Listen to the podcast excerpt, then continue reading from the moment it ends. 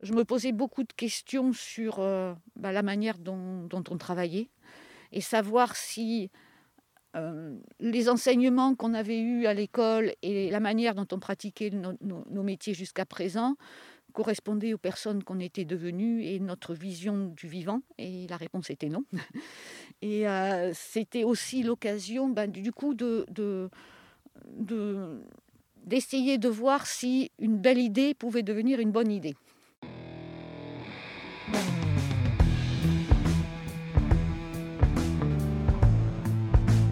Le vin, le jaja, le pinard, le pif. Il existe une ribambelle de termes pour désigner ce breuvage que nous aimons tant, le jus de raisin fermenté. Et c'est parce que nous l'aimons plus que tout que nous voulons mieux comprendre ce qui fait un bon vin. Cépages, climat et terroir y participent, mais avant tout, il y a la patte des vigneronnes et des vignerons. Je suis Romain. Je suis Florian. Je suis Antoine. Nous sommes trois copains et nous vous emmenons à la rencontre de ces hommes et de ces femmes dans leur domaine pour les interroger sur la magie de leur métier et leur vie au milieu des raisins, des vignes et des barriques. Bienvenue à toutes et à tous dans le bon grain de l'ivresse.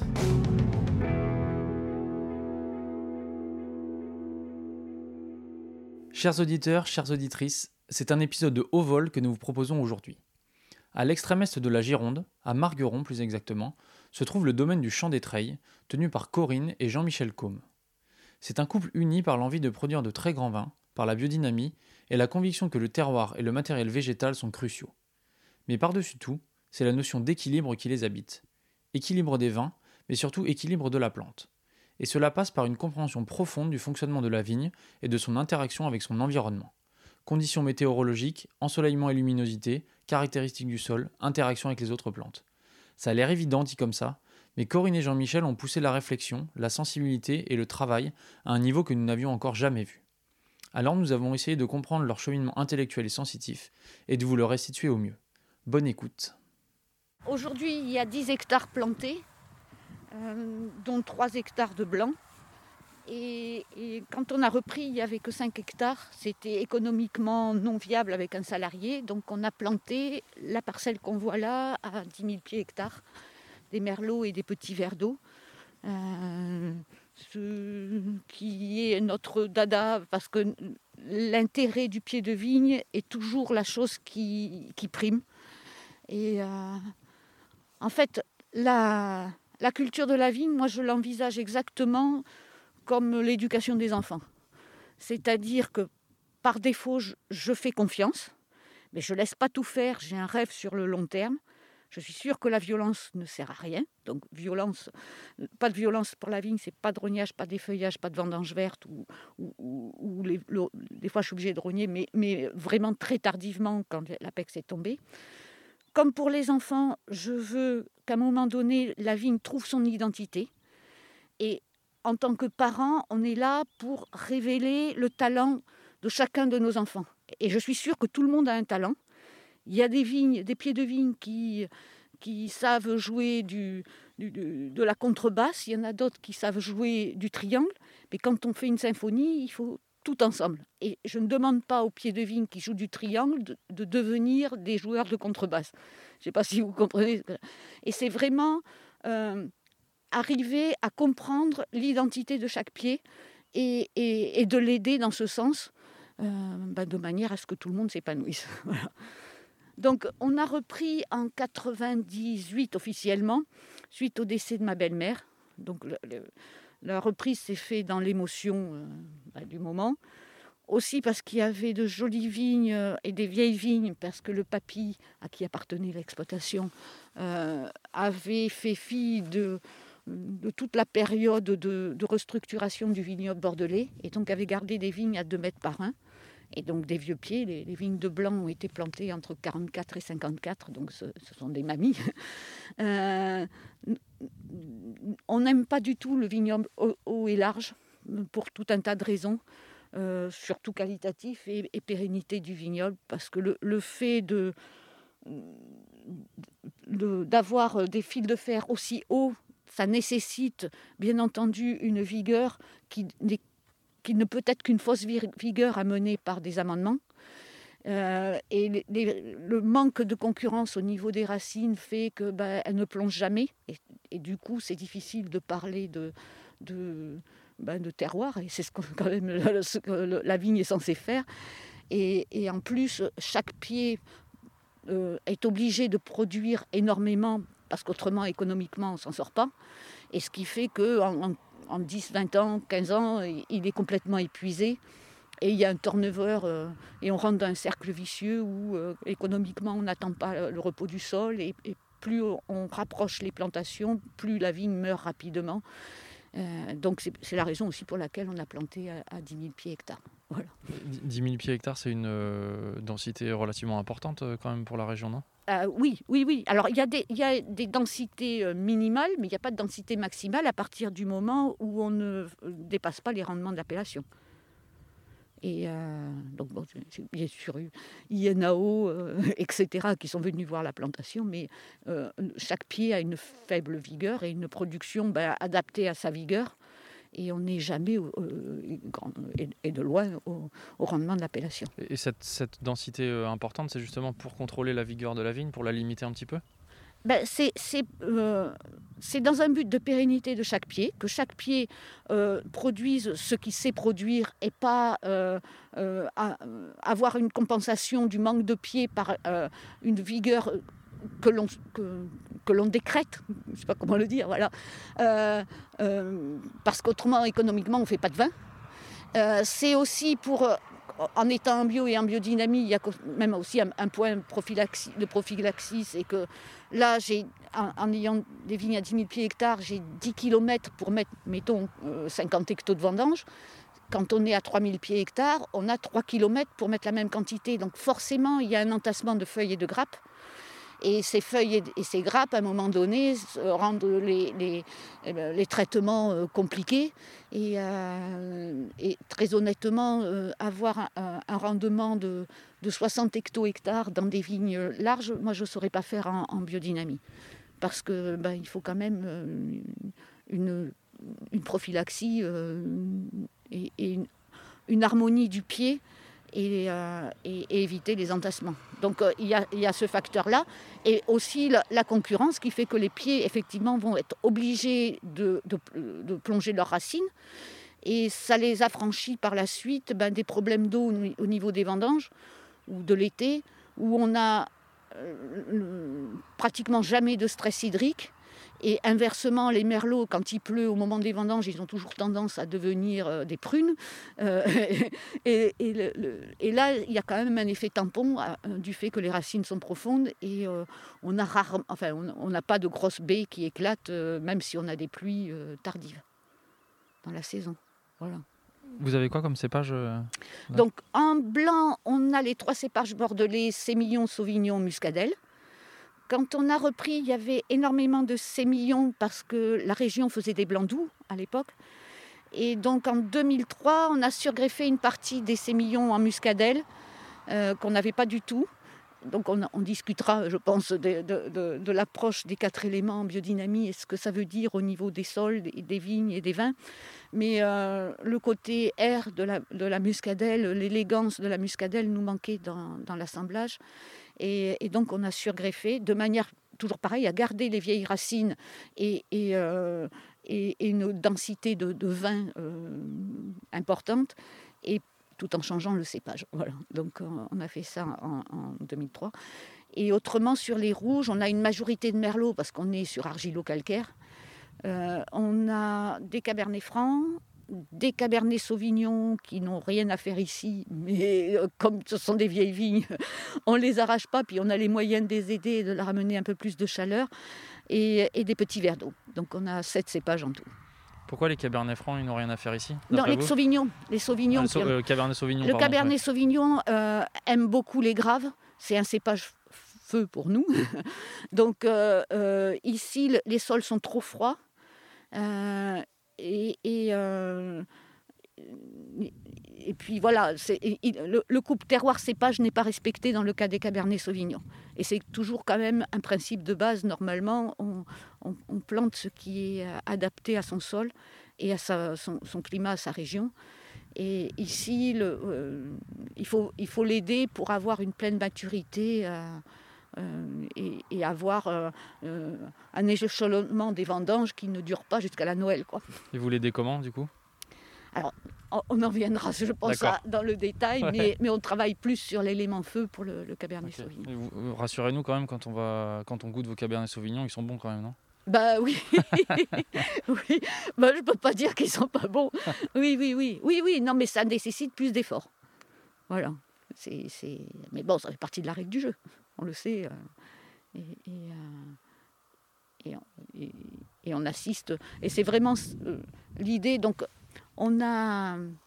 Donc, au moment de la reprise, genre, il y a, euh, à, à ça, c'était euh, donc l'émotion, mais c'était aussi un moment clé dans notre vie, parce que, en ce qui me concerne, depuis la naissance des enfants, donc en quatre-vingt-dix et quatre-vingt-douze, je me posais beaucoup de questions sur euh, bah, la manière dont, dont on travaillait, et savoir si euh, les enseignements qu'on avait eus à l'école et la manière dont on pratiquait nos, nos, nos métiers jusqu'à présent correspondait aux personnes qu'on était devenues et notre vision du vivant, et la réponse était non. Et euh, c'était aussi l'occasion, ben, du coup, de, de, de, d'essayer de voir si une belle idée pouvait devenir une bonne idée. Parce que euh, on, on a beaucoup travaillé d'abord dans notre tête, et je pense que le chemin vers la biodynamie, ou je ne sais pas comment l'appeler, euh, et d'abord dans la tête, il faut être sûr de ce que l'on veut et du chemin que l'on veut prendre. Et une fois que le chemin est fait, euh, bah, il faut voir si pratiquement on peut mettre en œuvre les choses. Et ça, c'est une autre étape, économiquement et techniquement. Donc c'était la, l'occasion ici de voir si, euh, bah, si on pouvait euh, transformer tout ce qu'on avait dans notre tête concrètement. Et, euh, et donc, ben, parallèlement à ça, ça a été euh, un test aussi, euh, de manière à, à, à progresser petit à petit. Et, et euh, voilà, donc c'était, euh, c'était aussi euh, un petit laboratoire. Vous venez d'évoquer un chemin intellectuel pour arriver à la compréhension de la biodynamie. Est-ce que vous pouvez nous expliquer quel a été ce chemin ? Alors, c'est parti d'abord d'un postulat, en se disant qu'on ne voulait plus être en guerre et en lutte. Et, et en cela, le bio ne nous correspondait pas, parce que, euh, après ça dépend de, de chacun, mais malgré tout, la philosophie du bio, c'est lutter contre une maladie ou, les, ou un ravageur. Euh, bien entendu, on ne va pas utiliser la bombe nucléaire euh, qu'on on peut utiliser en, en conventionnel. On va utiliser des arcs et des flèches parce que c'est biodégradable. Mais l'idée, c'est toujours de lutter contre une maladie. Et en fait, on voulait plus de, de, une approche beaucoup plus holistique et comprendre qui est la maladie, pourquoi elle est là, et, et euh, arrêter de combattre les symptômes pour s'attaquer aux causes et comprendre les causes. Et, et c'est un parcours d'une vie, et on, je pense qu'on mourra sans avoir tout compris. Voilà. Donc, euh, moi, j'ai l'impression de faire une balade dans, dans un hôtel. Donc, pour entrer dans cet hôtel qui est un, un château, quelque chose d'immense, euh, vous ne pouvez pas sauter par la fenêtre. Il faut que quelqu'un vous donne la clé. Et, et vous tienne la main dans le hall en vous montrant où sont les issues de secours, où sont euh, les, les, les, les extincteurs, et cetera. Puis après, par hasard ou pas, vous ouvrez une porte. Et dans une salle, ça va parler des plantes. Vous ouvrez une autre porte, ça sera les planètes. Une autre porte, le magnétisme, et cetera. Euh, y a des gens qui passent toute leur vie dans une pièce, parce qu'ils adorent ça. Il y a des gens qui courent de pièce en pièce et qui ne voient rien. Et normalement, quand on a visité suffisamment de pièces, on a le droit d'aller voir la salle des machines. La première fois que vous entrez dans la salle des machines, c'est complètement affolant, parce qu'il y a une énorme chaudière avec des tuyaux qui partent dans tous les sens, et un énorme compteur électrique avec des fils qui partent dans tous les sens. Et vous dites, oh là là. Mais déjà, vous voyez ce réseau et, et la liaison entre tout, tout, chaque science. Et, euh, et en fait, plus, vous continuez votre balade et puis vous repérez un fil, un fil bleu. Et vous dites, ah, ce fil bleu, je l'ai vu dans l'autre pièce et je l'ai vu dans le compteur. Et hop, vous arrivez à, à faire un parcours. Mais en fait, ce que je veux dire, c'est que tout est lié. Et on nous a enseigné des sciences d'une manière euh, euh, spécifique, alors que dans le vivant, tout se passe en même temps. Et, et, et notre esprit a du mal à envisager la globalité des paramètres. Et pourtant, c'est la réalité. Et donc, c'est, c'est vraiment euh, cette approche de compréhension du vivant et, et, et une autre, d'autres clés de lecture de la nature euh, qui sont données par la boîte à outils euh, biodynamique. Mais au-delà de ça, enfin, pour nous, la, la biodynamie, c'est vraiment la partie immergée de l'iceberg.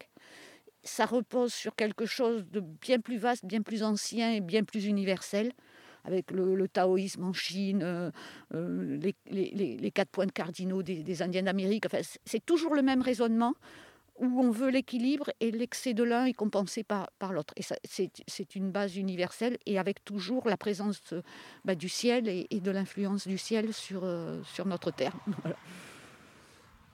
Pour euh, reprendre votre, euh, votre image de l'hôtel, qui c'est qui vous a ouvert la porte ? Parce que vous parliez de oui. quelqu'un qui devait vous ouvrir oui. la porte. Eh ben, c'est Monsieur Boucher, qui était à un conseil euh, en biodynamie, qui est décédé maintenant, qui nous a ouvert la porte et, et euh, qui nous a tenu la main pendant un, un an ou deux, puis après il est tombé malade. Et, et rapidement, de toute manière... Enfin, ça, ça nous était utile parce qu'on on n'aurait pas su rentrer dedans. Voilà. Et, et, euh, et donc, parallèlement à mon activité de, de vigneronne, j'ai aussi une activité de conseil. Et c'est ce que je dis tout le temps aux gens. Je, je vous tiens la main, mais je vais vous lâcher la main. Je, je vous donne des clés. Et après, c'est, c'est, le, le, moi, j'ai mes enfants et j'ai ma vigne.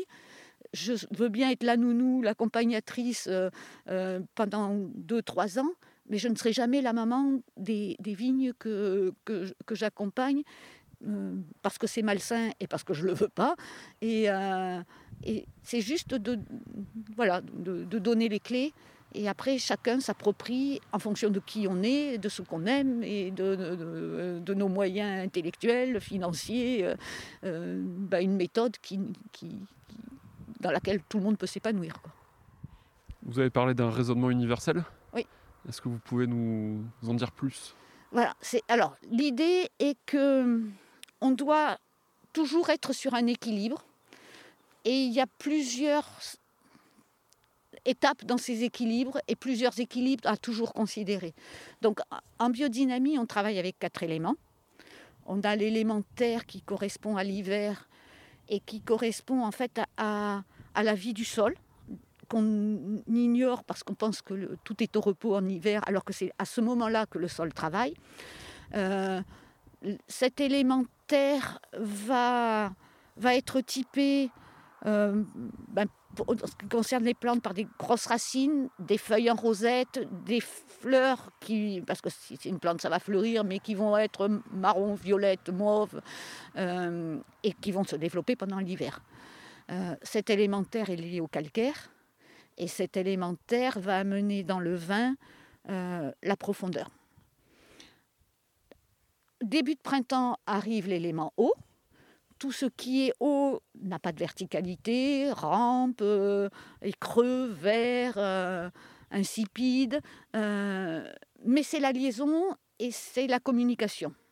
C'est l'adolescence. On, on, on essaye à tout. On, et, et c'est typé au niveau des sols par les argiles. Et cet élément, pardon, cet élément euh, eau va donner la fraîcheur, la buvabilité dans le vin. On va ensuite avoir l'élément air en fin de printemps qui est lié à la fleur. Donc le, l'eau, c'est les feuilles, l'air, c'est la, la fleur. Là, en ce qui concerne les plantes, on va avoir la verticalité qui commence à arriver et l'identité. Les feuilles vont devenir très ciselées. La matière devient de plus en plus inconséquente pour quelque chose d'autre. Et là, ça va être la fleur qui, en général, est en sommité et arrête la croissance. Euh, et cet élémentaire est typé par tout ce qui est sable, granit, euh, le, le monde de la silice en, dé, en décomposé. Et euh, ça amène la fraîche, la, l'élégance dans le vin, la finesse. Mais chaque qualité peut aussi devenir un défaut, quoi. Et avec l'été arrive le, l'élément feu, qui va euh, être typé par des plantes toujours verticales, mais qui vont... soit être agressive ou défensive avec des poils, des piquants, et cetera. Euh, donc c'est bien sûr lié aux fruits. Dans le vin, ça va amener les arômes et, et l'alcool. Euh, et, et c'est lié au grave, au galet, euh, au niveau des terres. Donc c'est, ces quatre éléments doivent toujours être à l'équilibre, parce que l'excès de l'un va entraîner dans la nature, euh, comment dire ça ? En fait, pour nous, les maladies et les ravageurs sont là pour établir l'équilibre. Parce que la nature s'en fiche qu'on récolte ou qu'on ne récolte pas, elle n'est ni gentille ni méchante, mais elle, elle tend vers cet équilibre. Et quand il euh, euh, y a un excès d'eau, donc ces éléments se répondent deux à deux, un excès de terre est compensé par l'air et vice-versa, et l'eau par le feu. Donc à chaque fois qu'un un élément est en excédent, une maladie ou un ravageur va venir pour rétablir les, les, l'équilibre. Moi, j'ai un, un cercle dans la tête et, et il faut être au centre de ce cercle. Et, et c'est en, dans cette compréhension des maladies, en se disant ben, qui est le mildiou, qui est le, le, le, l'oïdium, euh, qui est le botrytis, euh, euh, ou d'autres maladies, parce que ça, ce sont les maladies très françaises. Mais euh, essayer de comprendre pourquoi elles arrivent, pourquoi la nature, quelque part, les appelle. Et l'idée, c'est ben, d'amener euh, sur la vigne ou sur d'autres plantes, hein, ça marche pour tout, euh, ce que la maladie amène en termes de, d'éléments, euh, mais d'une manière non préjudiciable à la récolte. Donc ça veut dire, par contre, qu'on n'a pas de plan B quand la maladie s'installe et qu'il faut être sans arrêt dans l'observation au préalable, parce que dès que le déséquilibre commence à s'installer, tout crie qu'il y a un problème. Donc, le pro- il faut bien sûr être là pour voir le problème et, et, et euh, avoir les yeux et les outils pour analyser et faire le bon diagnostic. Et, et surtout, ben, euh, aimer être dehors et pas déléguer euh, le, le, le, le suivi du vignoble à, à des gens étrangers qui n'auront pas la connaissance fine de, de, de la vigne, quoi. C'est, c'est, C'est vrai, de toute manière, à partir du moment où on essaie d'être vigneron, mais encore plus en biodynamie, toujours pareil avec le parallèle d'être parent, ça veut dire qu'on va être entièrement dédié à sa vigne. Et elle a besoin de nous, on est là. Un petit pleure la nuit, on se lève et on ne se pose pas de questions. Et là, c'est pareil, euh, dès qu'on on voit des signes alarmants, il faut intervenir et, et, euh, et arriver à, à, à corriger avant que ne, la maladie ne corrige. Voilà, donc c'est un petit peu le... Alors, je ne sais pas si c'est très clair ce que je suis en train de vous expliquer.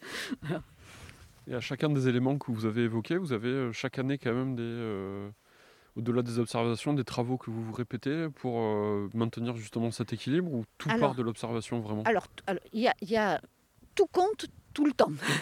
Donc, les, les, euh, y a deux moments clés qui, qui déterminent les choses. C'est euh, un moment, le, le moment de la floraison de la vigne, parce que les, les odeurs des fleurs de vigne sont terriblement corrélées au terroir. Et euh, à partir du moment euh, euh, où la fleur n'est pas elle-même équilibrée, on, c'est le reflet du sous-sol. Donc ceci permet d'une part d'envisager les plans de vendange et, et, et de vinification, mais surtout le temps va se diviser en, en deux soins, toujours pour tendre vers l'équilibre. En hiver, on a des soins aux parcelles, parce que pendant l'hiver, la, la, la terre absorbe et surtout, on ne perturbe pas le cycle cultural. Donc, on, on corrige, entre guillemets, parce que c'est toujours dans l'homéopathie et dans l'impulsion, euh, en fonction ben, de tout ce qu'on a observé et, et des résultats dans le vin. Euh, les parcelles, donc, euh, ou les morceaux de parcelles, parce qu'en fait, une parcelle, c'est quelque chose de très arbitraire et, et souvent, le, les sols et les sous-sols varient tout euh, au long d'une parcelle. Alors après, toujours pareil, c'est une histoire de moyens, euh, si on arrive euh, à, à, à cadrer ça plus ou moins. Mais, mais euh, donc, on a des soins aux parcelles pendant l'hiver, au-delà de la cinq cents qui est là pour euh, re, rebooster le sol. Et, euh, et ensuite, l'idée pendant la saison culturale, ça va être de suivre la météo et de lisser les aléas climatiques. Donc, c'est d'avoir une montée constante des températures, une montée constante de la lumière. Et à, donc, chaque saison est différente. Donc, il y a des problèmes de fond liés à la parcelle, de déséquilibre du sous-sol, parce qu'en fait, les grands terroirs viticoles sont des terroirs qui sont à l'équilibre avec les quatre éléments. Malheureusement, ils sont très peu nombreux. Euh, moi, ça me fait pleurer quand j'en vois un, parce que c'est, enfin, c'est magnifique. Euh, et et ce, ce qu'il y a de magique, c'est que même s'il y a des erreurs commises par les, les hommes dans la culture ou dans le chai, sur le long terme, dans le vin, le terroir ressort toujours et, et c'est toujours grand, quoi. Euh, mais bon, ils, ils, sont, ils sont très peu nombreux, donc c'est, c'est, euh, c'est toujours euh, avoir en tête, donc, sur le long terme, de, de rétablir l'équilibre de la parcelle en fonction de, ben de, de, de sa composition. Et c'est ensuite, en saison culturale, ben, euh, corriger les aléas climatiques. Vous venez de parler d'une grande émotion quand vous voyez des, ter- des terroirs à l'équilibre. Vous savez déjà, avant de les voir, qu'ils sont à l'équilibre, ou vous ressentez quelque chose de particulier devant ah non, ces terroirs tout, non, en fait, il faut... Euh, euh, d'abord, il y a le vin qui, qui, qui parle, mais, mais malgré tout, euh, tout ce qui pousse, tout ce qui vit, raconte l'endroit. Et euh, les odeurs, les couleurs, les formes, euh, les bruits, les insectes, les, les plantes qui poussent euh, sont le reflet de l'endroit. Donc, euh, et, et d'une manière générale, et ça c'est vrai, euh, non seulement euh, il faut beaucoup, mais il faut varier. Et euh, moi je suis totalement contre les semis, justement, parce que Manu Militari, alors on part d'une bonne intention, hein, mais on change complètement, surtout en vigne, le terroir, parce qu'on se retrouve avec des fèves qui n'ont rien à voir avec la vigne, et surtout, euh, la vie du sol aime la variété, comme pour nous, on ne peut pas manger que du foie gras. Et, et, euh, euh, et Même si l'or... on aimerait bien. Ah, ouais, mais on s'en lasserait, je crois. Surtout ici, en, en Dordogne, où on connaît ça, à un moment donné, on en a marre. Non, c'est, je plaisante. Mais, mais euh, c'est, c'est, euh, c'est la variété de, de, de tout le vivant qui montre la richesse. Juste pour nos auditeurs et auditrices, euh, quand vous parlez des semis, c'est parce que certains vignerons euh, sèment certaines plantes euh, entre les rangs euh, oui. de vignes. Ça peut être des plantes bio-indicatrices, ça peut apporter certains éléments à la, au, au sol. Et ça, selon ces vignerons ou vigneronnes, ça, ça permet, euh, par exemple, d'apporter de l'azote, d'apporter certains éléments nutritifs pour la vigne. Euh, voilà. Alors, et vous, vous, ça vous, ça, moi, ça ça vous satisfait per... pas ? Non, ça me satisfait pas. D'une part, parce qu'en vigne, souvent, les semis sont faits euh, après vendange. Et... En fait, la ça vie... se fait souvent à l'automne, ouais. Ouais, et, et, et on détruit l'enherbement, alors que c'est là où le, le sol va commencer à travailler. En fait, euh, la vie du sol, donc que ce soit les insectes, les champignons, les bactéries, les vers de terre, ont besoin de certaines conditions. Ces conditions sont euh, de l'humidité, de la nourriture, bien entendu, euh, douze degrés dans le sol, euh, la présence de bactéries et des nuits longues. Donc le sol ne travaille pas en été, où, où, où là il va com- commencer à s'arrêter de travailler. Et à partir du moment où vous semez, alors que la vie du sol commence à se réveiller, il n'y a plus rien à manger. Et vous allez détruire ces semis au moment où le sol s- s'endort. Et toute la saison hivernale, suivant les moments des semis et suivant où on est en France, hein, euh, ça va lever des fois tardivement et suivant les, l'orientation des parcelles, l'érosion fait son effet. Alors que quand on a le, le... Enfin, moi, mon idée, c'est jamais de terre nue à l'aut... euh, passer l'automne. Donc, concrètement, ça veut dire qu'après euh, les vendanges, vous laissez euh, le peu d'enherbement qui reste euh, entre les rangs. Oui, en fait, on naturellement. Ne touche pas. Voilà. Donc, euh, ça dépend ben, des densités de plantation et des, et des millésimes. Euh, si l'herbe devient euh, concurrentielle à un moment donné, on fait sauter l'herbe, mais en, superficiellement, quoi, en, en donnant un, un coup de griffe. Vous grattez, quoi. Ouais, juste gratter, et, et naturellement, avec les premières pluies d'automne, elle repousse, et, et, euh, et arrivé euh, au vingt et un septembre, qui est une date clé, on, on a de l'herbe, et, et à partir du moment où les, les nuits s'allongent et où on, on retombe dans des conditions de vie du sol, euh, on, on a... On a de l'herbe et, et, et une herbe variée, naturellement variée. Et c'est, c'est vraiment euh, cette idée-là. Et euh, on a... Euh, comment dire c'est, c'est gratuit, c'est facile et, et c'est super efficace. Et nous, notre idée... Enfin, nous, on n'a jamais mis un gramme d'engrais sous aucune forme. L'idée est toujours de, que, de nourrir le sol, de manière à ce que le sol nourrisse la vigne. Mais, mais y a le, les histoires d'azote, et cetera, même par l'analyse, c'est beaucoup plus compliqué que ça. Euh, alors après, il, y a, il faut aussi regarder comment se comporte sa vigne, et est-ce qu'on atteint le fil de fer du haut, est-ce qu'on n'a pas de problème dans la, de fermentation dans les mous avec l'azote, mais euh, une analyse de sol ne dit pas la vérité et ne, ne sait pas dire si la vigne a des dents ou pas des dents pour, pour aller manger ce, ce qu'il y a. Et, et, et toujours pareil... le, ça part d'une bonne intention de décompacter, mais le, le décompactage de ces plantes, c'est dix centimètres, alors que le seul décompacteur, c'est le ver de terre, et, et qui remue des, des quantités astronomiques de terre, qui crée des galeries, qui permet la... la, la, la, la, la, la la pénétration de l'eau pendant, euh, pendant l'hiver et le stockage de l'eau ensuite, et, et de faire vraiment un complexe argilo-humique et, et de, et de l'humus euh, sur le long terme. Voilà. Alors on ne l'a pas encore dit, on est euh, à Margueron ici, on est oui. vers Sainte-Foy-la-Grande, c'est à l'extrême est de la, de la Gironde, sur la route de, de la Dordogne. Vous nous avez parlé de, de grands terroirs. Est-ce que d'après vous, ici, on est sur un grand terroir ?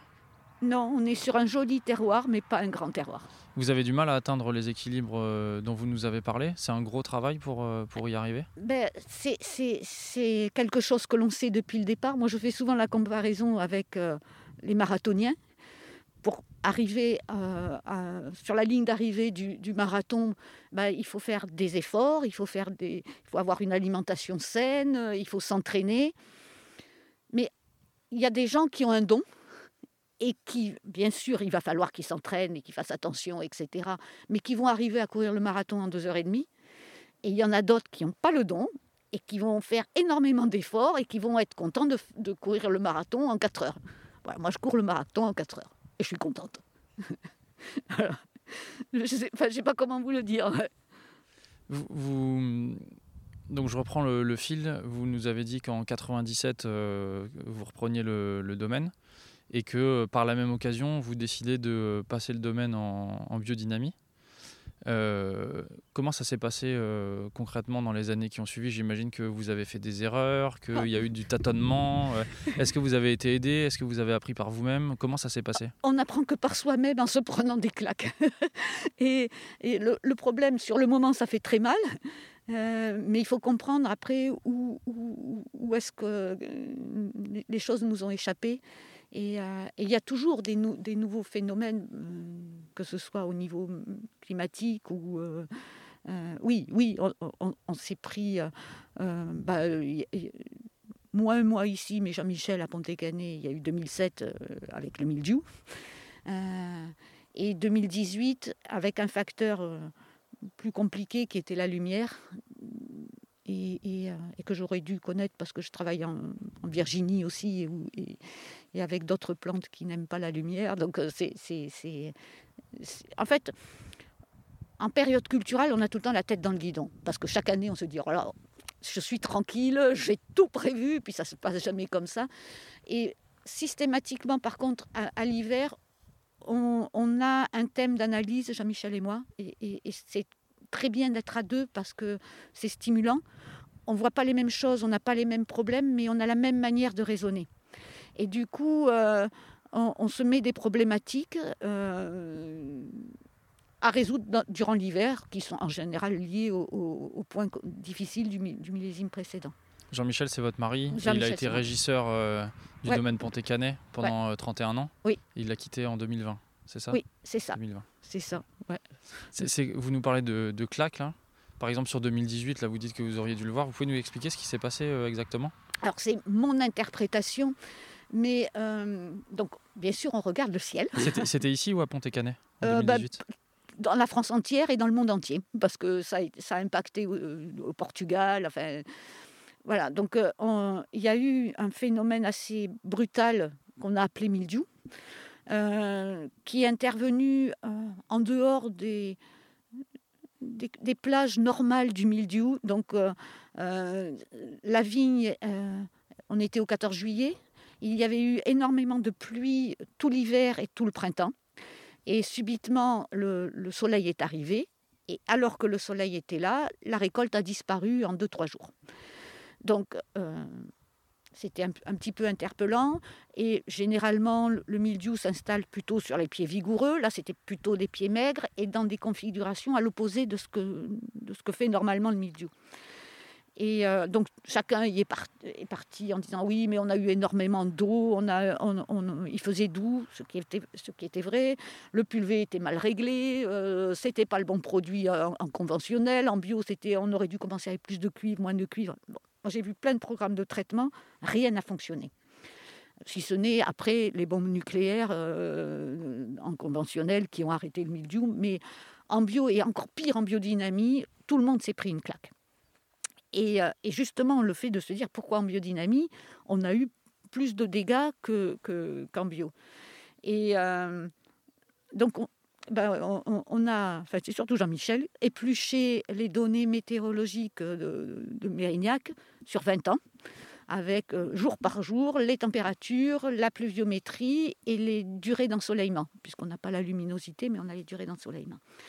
Et à partir de ça, on a construit des droites qui sont les cumuls de, de ces facteurs-là et, et, et, les, et, les, et des graphes mois par mois. Et on s'est rendu compte qu'en fait, en deux mille dix-huit, euh, il y a eu un énorme déficit de lumière. À mon, à mon interprétation, c'est que Pluton était en train de faire son nœud et que Pluton est lié, est lié à l'obscurité et fait son nœud tous les deux cent soixante et onze ans. Donc, on n'avait pas de, de comparaison. Mais après, quand on regarde historiquement, les famines, et cetera, on retombe quand même sur des, des, des, des périodes difficiles à chaque fois que Pluton a fait son nœud. Donc, on, on en reparlera peut-être euh, ce que ça veut dire, Pluton qui fait son nœud, mais en fait, il croise l'écliptique. Et, euh, et, et en fait, euh, on a, la vigne est restée dans, dans, sa, dans l'obscurité jusqu'à mi-juin, grosso modo. Et elle a retrouvé sa vraie nature de plante de, de deuxième strate de forêt. Euh, la, elle a un plan B. De toute manière, la fleur, c'est absolument pas son univers. Elle l'a fait très tardivement, euh, en courant. Et si elle peut ne pas la faire, elle la fait pas. Parce qu'elle sait se reproduire différemment. Elle peut, elle peut lancer des racines aériennes, des, des, des stolons qui, qui permettent sa, sa reproduction. Euh, et qui est la reproduction souvent des, des, des plantes d'ombre. Et effectivement, en deux mille dix-huit, il commençait à se développer des racines aériennes sur les astes et ça aurait dû être alertant.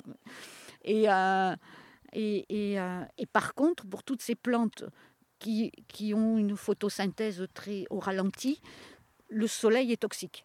Et je pense que c'est ce qui est arrivé quand, euh, après une, une longue période où la photosynthèse s'est très mal faite parce qu'il manquait de la lumière, Euh, d'avoir brutalement, de, de passer brutalement de l'ombre à la lumière, la plante n'a pas su réagir et, et, et du coup, ben, le, il y a eu des composés toxiques qui, et, et, et on a, on a suppré- la, la récolte a disparu en deux à trois jours. Et euh, on a aggravé le phénomène en biodynamie parce qu'on passe un préparat qu'ils appellent cinq cents et qui est lié à l'obscurité, et on l'a mis au, au, au moment où déjà l'obscurité était excédentaire. À base de silice, c'est ça? Non, ça, non, c'est la, non c'est, la, c'est la, la bouse de corne. Là. Ah, la bouse de corne, ok. Et inversement, on a passé la cinq cent un, donc la silice de corne, au moment où la lumière était excessive. Alors et, que la silice, c'est censé ramener davantage de lumière euh, oui. et, et, et, et sur en fait, la vigne. Voilà, donc ça se passe en général au moment de, de, de la fleur, au mois de juin, et, et on a... Euh, Et c'est pour ça que je vous dis une montée constante de la lumière. Et on est vraiment passé à ce moment-là de, de, de, la, de l'obscurité à la lumière. Et, et en aggravant en biodynamie euh, et l'obscurité et la lumière. Euh, et bien sûr, on a eu euh, des dégâts dans les récoltes, quoi. Qu'est-ce que ça veut dire que Pluton fait son nœud ? Et quel, qu'est-ce que ça a comme conséquence concrète sur le climat ? Alors, en fait, euh, tout le ciel a une influence continuelle sur le climat. Euh, il me faut une deuxième vie pour étudier ça, mais, mais c'est passionnant. Euh, donc nous, concrètement et pragmatiquement, je regarde juste le soleil et la lune, parce qu'autrement, il me faudrait un logiciel de corrélation très puissant que je n'ai pas, et du temps que je n'ai pas. Mais en fait... Euh, Donc on divise, nous, en, en biodynamie aussi, les jours avec les quatre éléments. On a des jours racines, et cetera. Ceci est lié, en fait, à, au passage... Alors, on a, alors, pour en revenir au départ, on a une vision géocentrique du ciel. Donc on regarde le ciel depuis la Terre. il semble que le soleil fasse un cercle autour de nous. Ce cercle, ça s'appelle l'écliptique. Et toutes les, les, les, les planètes du système solaire vont se, vont se situer sur l'écliptique. Et de temps en temps, parce qu'en en fait, elles ont leur propre cycle de révolution et qu'elles ont des distances différentes, elles semblent couper ce, ce, cette écliptique. Et ce moment-là, c'est des nœuds. Donc, soit elles le font en, en descendant, c'est des nœuds descendants, ou, ou en montant, c'est des nœuds as, ascendants. Euh, et ça, ça a toujours une influence sur le climat. Euh, et ensuite, euh, toutes les étoiles du ciel ont, ont des caractéristiques, donc ça, c'est pas de la biodynamie, hein, euh, qui sont le, le, le, les émissions plus ou moins chaudes. Donc les, elles sont divisées en O euh, jusqu'au M. Donc c'est un mémo technique, c'est O Be a Fine Girl Kiss Me, avec les M qui sont très, très chaudes et, et les O euh, qui sont très froides.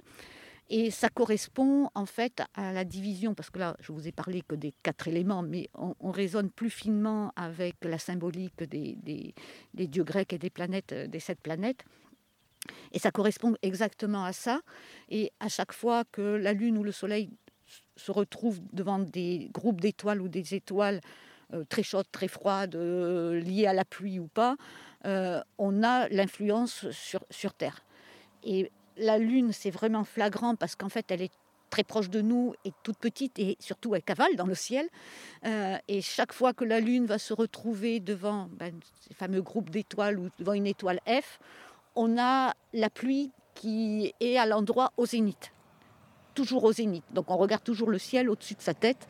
Ça explique pourquoi ben, il peut pleuvoir à Bordeaux et puis pas ici, ou inversement.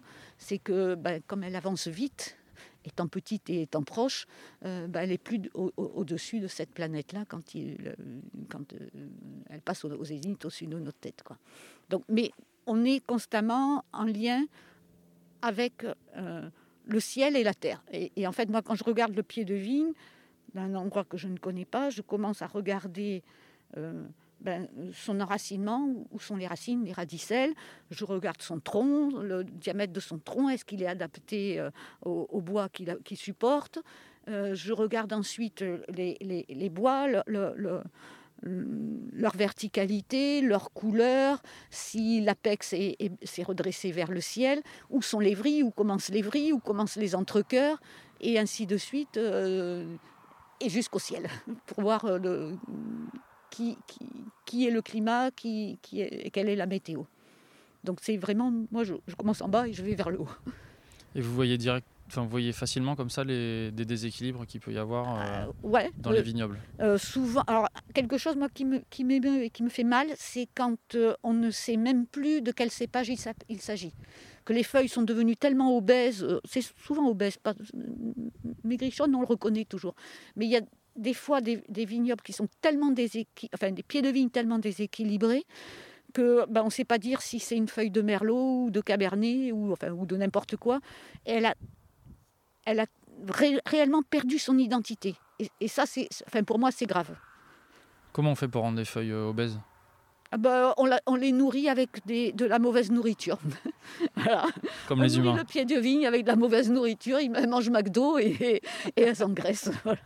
Elles engraissent. Et, et, mais je, tout compte aussi. Et, et, et la qualité de la nourriture, pour nous comme pour la vigne, est, est primordial sur, euh, bah sur l'esprit aussi. D'après vous, on fait des meilleurs vins avec ces méthodes culturales qu'en conventionnel ou en bio ? C'est pas qu'une méthode culturelle ouais, d'ailleurs, mais ouais, avec cette oui, philosophie, je dirais. Ben c'est c'est euh, surtout qu'on prête attention à tout. Donc, je ne sais pas si c'est la méthode qui est plus efficace, mais on prête attention à tout et surtout, on a l'outil de, de, de correction, parce qu'en en biodynamie, l'homme est, act, est acteur. En fait, le, on part du minéral qui doit nourrir le végétal, le végétal doit nourrir l'animal, et l'homme est au-dessus de tout. Et l'homme, parce qu'il a la conscience, est responsable de l'équilibre de tous les autres règnes. Donc le, l'homme n'est pas du tout neutre en biodynamie, Et, euh, et justement, on a la capacité de, de ramener les équilibres et de, de, et notamment dans le vin, puisque bah, le vin parfait, on va avoir euh, du fond, de la fraîcheur, de l'élégance et des arômes, et, et, et ne pas être porté par quelque chose d'excessif qui devient un défaut. Donc euh, un excès de feu, bah, ça va faire des vins alcooleux, euh, un excès de terre, ça fait des vins rustiques, un excès d'eau, ça fait des vins dilués, et, et euh, euh, un excès d'air, ça fait des vins inconsistants. Donc c'est, c'est euh, toujours euh, cette, euh, cet équilibre qu'on doit avoir en tête, et la capacité pendant la période hivernale de corriger ça sur les endroits qui, qui, ou au moins lisser les problèmes. Et il vaut mieux avoir un vin euh, avec tout à l'équilibre, même si c'est peu, que quelque chose qui est too much dans, dans, sur un des éléments. Enfin, c'est mon goût. Cet équilibre, vous pensez qu'on peut l'atteindre dans n'importe quel vignoble ou même dans n'importe quelle production euh, maraîchère ou de fruits euh, dans le monde ? Oui, oui, oui. Alors après, euh, et c'est là la, la, souvent mon, mon point de... de de discorde avec euh, Déméter ou, ou, ou les, les, les organismes certificateurs, c'est qu'il faut comprendre ce qui a amené Steiner, donc qui est le père euh, fondateur de la biodynamie, euh, euh, à, à donner des recettes. Et les gens, maintenant, parce que c'est en plus super à la mode, ne, ne considèrent que la recette comme quelque chose de magique. Alors, ce qui est faux, parce que c'est, c'est important, c'est nécessaire, mais ce n'est pas suffisant. Donc c'est, c'est, euh, euh, c'est une dérive, et, et même au niveau, et, et je trouve ça un petit peu dommage parce que ben, normalement on est, l'ouverture d'esprit devrait être là et on devrait pouvoir argumenter. Euh, il faut d'abord faire le bon diagnostic et aller chercher dans sa boîte à outils qui est immense, parce qu'au-delà des deux préparats de la biodynamie... Euh, la cinq cents et la cinq cent un euh, dont on voilà, a parlé tout à l'heure. Tout à fait. On a... la la possibilité d'acquérir avec les outils locaux, avec ce qui pousse sur place ou ce qui vit sur place, euh, la, la capacité de rétablir l'équilibre.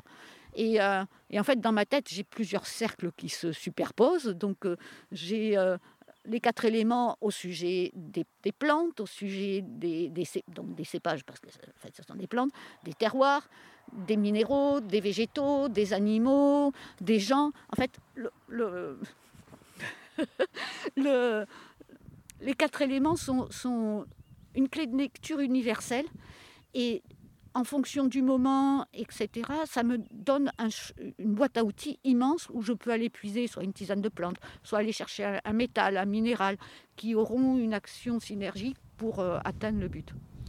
Alors là, on arrive à un point euh, clé. Euh... J'ai lu une interview de votre mari, enfin un article euh, et une mini-interview de votre mari il n'y a pas très longtemps dans Terre de Vin, qui parlait du fait que vous avez créé votre euh, activité de, euh, de conseil, Caume Consulting, qui, pour travailler sur la, la biodynamie. Et euh, il avançait une notion que moi, j'avais personnellement jamais euh, lue euh, ni euh, entendue euh, euh, du haut de ma toute petite expérience dans le monde du vin. Euh, vous m'arrêtez si je me trompe, mais en gros, il disait... Euh, Steiner, il a euh, codifié entre guillemets la biodynamie avec des, des, prépara- des préparations, mais Steiner, il a codifié, il a codifié ça dans un temps et dans un espace euh, donné, et donc il euh, n'y a pas de raison que, euh, que euh, quand on se retrouve aux États-Unis ou en Afrique du Sud ou en Chine, ce soit les mêmes préparations euh, à utiliser, parce que c'est pas le même climat, c'est pas le même espace et ainsi de suite. Donc la biodynamie, c'est bien, mais si on s'en sert que comme une boîte à outils en suivant simplement ce que dit Steiner alors qu'on est à l'autre bout du monde, ça va pas fonctionner. Mais forcément, il faut, et c'est ce que je vous disais, il faut d'abord faire le diagnostic. Et enfin, moi, j'interviens en Californie. En Californie, dès le mois de mars, on est en excès de lumière. Et quelque part, à un moment donné, la lumière devient notre ennemi. Ça ne fait pas sens de passer des cinq cent un. Et, et, et c'est complètement contre-productif, parce qu'on arrête complètement la croissance de la vigne. Comme il y a beaucoup de lumière, elle fleurit et, et les bois font vingt centimètres de haut. Et par contre, ça ne dérange personne d'avoir la fertigation, donc l'eau d'irrigation avec les fertilisants dedans, de, la, de manière à ce qu'elle pousse. Euh, et, et, et on aggrave le, le, d'un côté le problème, et même Déméter-U S A, ça ne les dérange pas du tout, la, la fertigation. Et, et euh, enfin, on, je suis en litige là-dessus avec eux. Enfin, à partir du moment où on on argumente et où on a des, des arguments pertinents pour dire pourquoi on fait quelque chose ou pas, euh, on devrait trouver un terrain d'entente. Et ce n'est pas le cas. Pour être certifié, il faut passer ces cinq cents et cinq cent un, même si on ne comprend pas ce qu'on fait et même si, si c'est à l'encontre de la culture. C'est, si je peux me permettre l'expression, c'est de la biodynamie un peu bête et méchante parfois, c'est ça ? Ben, tout... je, je trouve ça, oui, euh, un petit peu dommage parce que... Euh, Ce que, ce que je vous disais, il faut revenir au fondement. Comment Steiner a, a raisonné et pourquoi il a proposé ses recettes. Et, et à partir de là, euh, et la biodynamie est quelque chose qui est complètement adapté à l'Allemagne et à notre culture occidentale. Mais après, c'est pareil, il faut, on ne peut pas arriver en conquérant en disant « j'ai la solution ». Moi, je suis un vignoble en Chine. Euh, ils ont une cult- des, des, enfin, des pratiques culturelles vertueuses autres que la biodynamie. Et donc, ça, par contre, ça me permet de raisonner et de, et de comprendre pourquoi c'est fait, parce que le raisonnement dans la tête est toujours le même. C'est pour ça que je vous dis au départ, il faut d'abord faire sa révolution dans la tête. Mais, mais euh, euh, le, le mot biodynamie est inadapté et, et, et Et, et, et peut-être euh, très prétentieux, parce que pourquoi aller imposer une culture, euh, une pratique occidentale euh, Alors après, c'est le, le vrai problème, c'est comment on nomme ça. Et au-delà de ça, euh, on a une autre vision. Donc, parce que si on le fait les choses sincèrement, euh, la pratique biodynamique, c'est une bombe dans l'entreprise. Ça change complètement les relations avec les salariés, ça change complètement la manière de communiquer, la manière de vendre, pour tout. Parce qu'en fait, on, on a... Euh, je pense qu'on ne peut pas faire ça sans passion. Et, et euh, d'abandonner euh, ces petits euh, juste pour, sur une facture avec un, un, un nombre de bouteilles et un prix, c'est, c'est pas possible, quoi. Et, et on veut d'autres relations entre le, jusqu'au consommateur final, si on n'est pas en vente directe. Mais il faut trouver des relais euh, qui sauront expliquer et, et qui sauront prendre soin des bouteilles aussi, quoi. Et, et, et ce côté euh, social, sociétal et, et, et beaucoup plus global au niveau de l'environnement, euh, la biodynamie ne l'envisage pas. Et, et, et Et c'est souvent, d'ailleurs, quand les gens sont vraiment sincères, quelque chose euh, qu'ils n'ont pas anticipé et, et qui est complètement bouleversant parce que ça touche toutes les strates de l'entreprise. Et euh, voilà, le, le, le marketing, et, et ça remet en cause la commercialisation, s'il y avait une commercialisation préalable. Vous parlez de, de bombes au sein de l'entreprise. J'imagine que ça a été pareil dans votre vie quand vous avez opéré ce changement. Comment vous avez vécu cette révolution intellectuelle ? euh, Très seule, Ex- extrêmement seule. Euh, on a perdu tout, enfin pas perdu, mais on, on, ça a mis un, un, un, un isolement par rapport aux, à nos amis qui étaient tous vignerons ou responsables de propriété parce qu'ils ne comprenaient pas ce qu'on disait, on ne voyait pas la même chose. Euh, ça a été aussi compliqué euh, avec les enfants qui étaient euh, plus ou moins ados, et, euh, parce que bah, on ne vit pas comme les autres. Et, et euh, donc ils nous ont petits, ils nous ont, enfin, on a eu vraiment du, du, du plaisir, ils nous ont beaucoup aidés. Ados, ils nous ont détestés. Et puis pour devenir des adultes euh, euh, bien construits et, et, et revenant vers les, enfin, nos, nos, mon fils et ma belle-fille sont aussi conseillers en biodynamie et, et ont on compris pourquoi, le pourquoi des choses, quoi.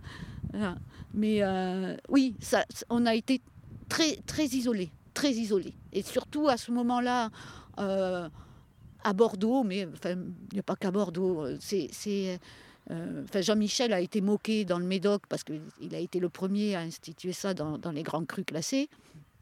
Et euh, tout le monde attendait qu'il se plante, quoi. Euh, très concrètement, c'était ça, euh, avec des noms euh, pas gentils, avec le sorcier, et cetera. Et, et alors qu'on est toujours là, alors après on adhère ou on n'adhère pas, mais on peut toujours expliquer ce qu'on fait et pourquoi on le fait. Et au lieu de venir et de dire « mais pourquoi tu fais ça ?» Ben, c'est plus facile de, de, de, de se moquer. Ou, ou, et on a, on a été très seuls.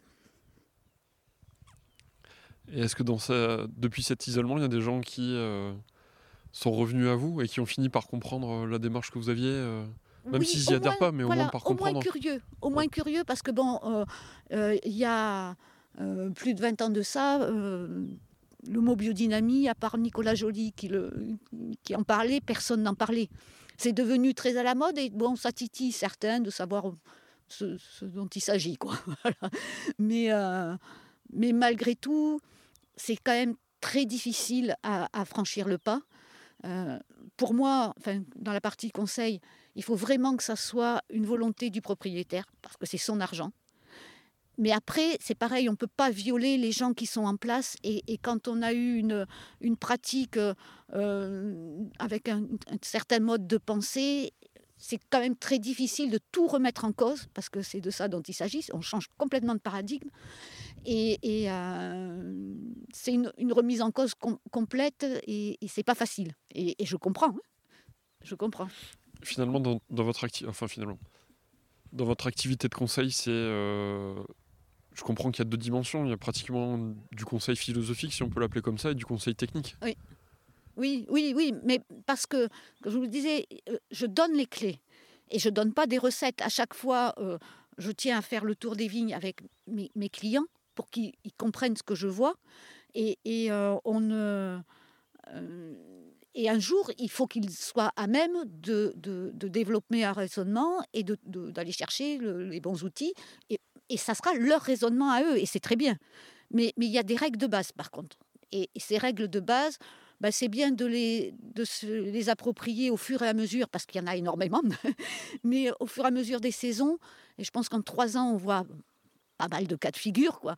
Et, et euh, ça permet de... de, ben de, de de ne pas être lâché tout seul à un moment donné et d'avoir la capacité ben, de, de construire un raisonnement. Après, forcément, on garde toujours des liens très forts entre les clients et même si ce ne sont plus des rapports monnayés, on est en lien et puis, euh, enfin, euh, moi, sentimentalement, j'ai toujours un lien et avec les clients. Enfin, je n'ai pas beaucoup de clients. Hein. Euh, justement, je n'ai pas beaucoup de clients parce que je suis exigeante et... et, euh, et euh, Et puis je suis vieille, donc je peux faire des choix. Non, mais c'est un luxe terrible de, faire, de, de pouvoir faire des choix. Et, et je ne veux travailler qu'avec des gens réellement motivés. Ouais. Et la question, c'est de se dire, euh, euh, suivant la taille des propriétés, de faire un essai, c'est très bien. Mais si l'essai fonctionne, qu'est-ce qu'on fait ? Parce que ça ne fait pas sens quand une propriété fait cent, cent hectares, euh, d'avoir euh, trois hectares pendant dix ans en essai. Soit ça fonctionne et on étend, soit ça ne fonctionne pas et on arrête. Et, et à un moment donné, euh, enfin, moi, il y a, il y a trois phrases que je veux graver sur ma tombe. La, et la première, c'est « Choisis ton camp, camarade », qui était une phrase de Coluche. Le « en même temps, j'y crois pas ». Euh, la, la, la deuxième phrase, mais qui est notre manière de travailler, c'est « Le rythme est la solution au chaos ». Et c'est, et c'est vrai pour tout, on travaille sur le rythme. Et l'autre est une phrase de Jules César, qui est terriblement pertinente et qui disait euh, la question n'est pas de savoir comment nous allons gagner mais si nous allons gagner et, et c'est tellement vrai parce que dans, dans tout, toutes les matières hein, on adore s'atteler à résoudre un tout petit détail alors que rien ne va autour et, et euh, alors c'est beaucoup plus effrayant de s'atteler au rien ne va que au tout petit détail mais euh, souvent on se trompe de problème et du coup on se trompe de solution mais parce que c'est pas un problème. Quand rien ne va, c'est un cumul de problèmes. Et ça, de tout remettre à plat, bah, c'est, c'est, c'est compliqué.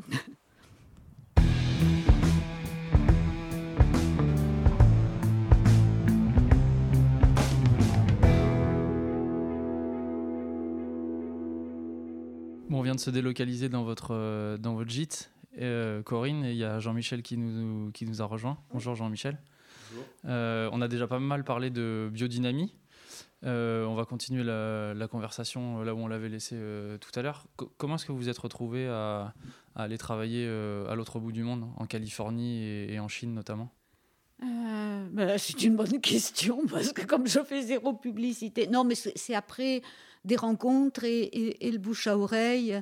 Et en fait, euh, la Californie, on a toujours eu un lien fort avec la Californie. Euh, au moins sentimentalement avec Jean-Michel, puisqu'il avait fait un stage de fin d'année euh, il y a fort longtemps, euh, dans son cycle d'école d'ingénieur en, en Californie. Et euh, jusqu'en deux mille douze, moi, j'avais jamais mis les pieds en Californie, mais j'en avais énormément entendu parler. Enfin, le, le mythe de Hôtel California, la chanson des Eagles, c'est très vrai. Euh, et et euh, ça a d'ailleurs contaminé aussi nos, nos enfants qui, tous les deux, travaillent là-bas et sont mariés ou, ou en couple là-bas. Donc... Euh, Et, euh, et, et, et je ne sais pas d'ailleurs, ben, oh, c'est, c'est des histoires de rencontres, des fois par le biais de Pontet-Canet, des gens qui venaient visiter Pontet-Canet et qui étaient séduits par la démarche et qui ne savaient pas comment faire et qui posaient la question à Jean-Michel, puisque, et c'est comme ça d'ailleurs que ça avait commencé. Mon, euh, mon premier client, ça a été le Château Climens avec Bérénice Lurton. Et, à Sauternes euh, À Sauternes, oui. Et... Euh, et moi, enfin, j'avais pas du tout envisagé la partie consulting, mais, mais euh, c'est quelque chose de très excitant pour moi parce que ça permet de voir plein d'autres choses, plein d'autres personnes, plein d'autres problèmes, plein d'autres cépages, terroirs ou, ou plantes. Je je travaille pas que sur la vigne et c'est c'est euh, c'est intéressant. Euh, toujours pareil, c'est toujours à chaque fois un pas de plus dans la compréhension du vivant.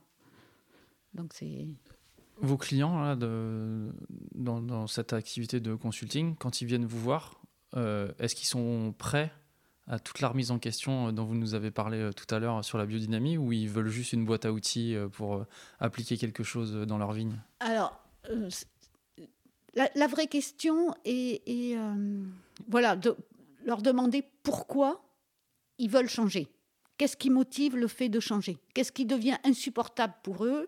Et, et euh, ou pourquoi ils veulent changer et, et soit ils n'ont aucune idée de pourquoi ils veulent changer, et là c'est grave, euh, soit ils ont des arguments qui sont en général très minimes, mais c'est après un accompagnement sur le long terme euh, et, et euh, de s'atteler déjà aux, aux problèmes majeurs qu'ont les gens.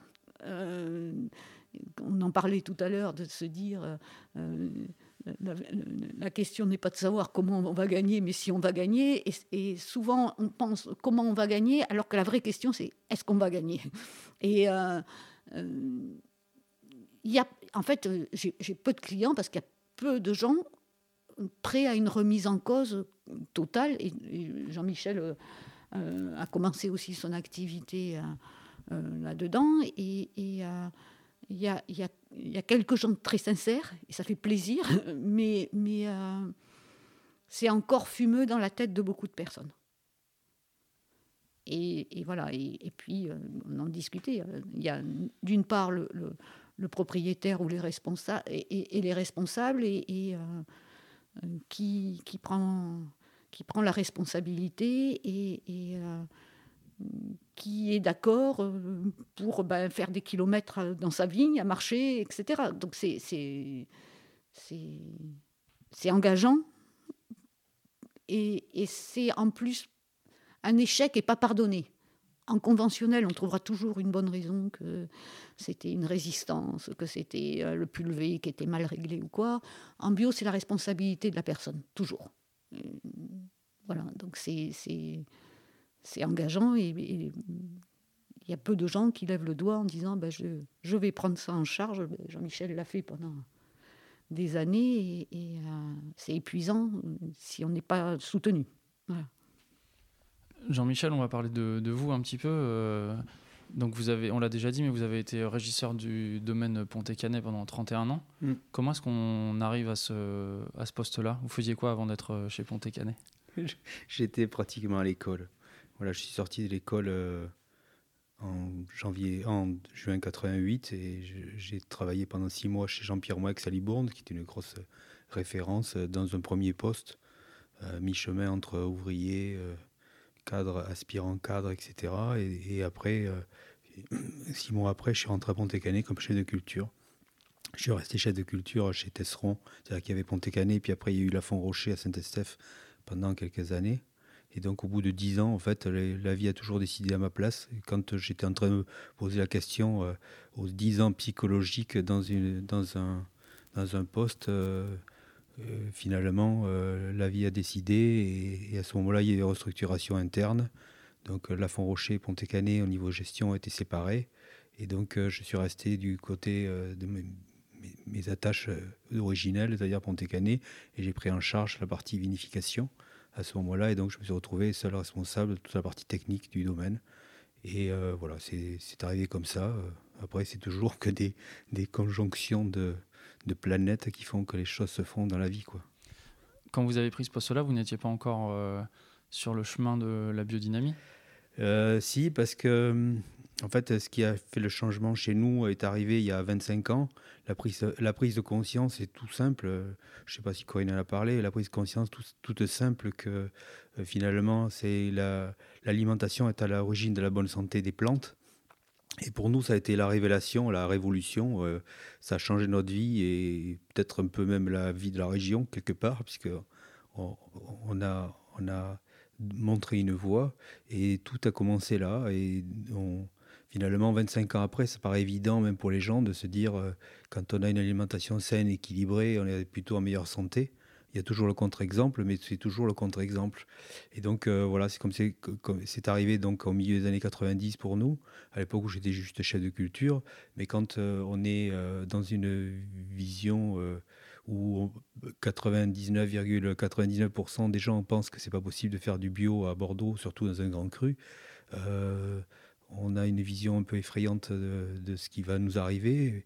Bon, moi j'ai toujours laissé la vie me mener, et donc c'est comme ça que c'est venu. Euh, voilà, on a évolué pendant des années. On a, comme on était tout seul et qu'il y avait personne pour nous accompagner, euh, ça a mis un peu plus de temps, et on a fait notre révolution. Euh, intellectuelle et culturelle dans notre tête jusqu'au jour où effectivement on, a, on s'est rapproché du bio et que le bio ne nous correspondait pas euh, intuitivement, même si on ne savait pas l'expliquer aussi clairement que maintenant, mais le bio ne nous correspondait pas, et donc on a cherché une autre voie.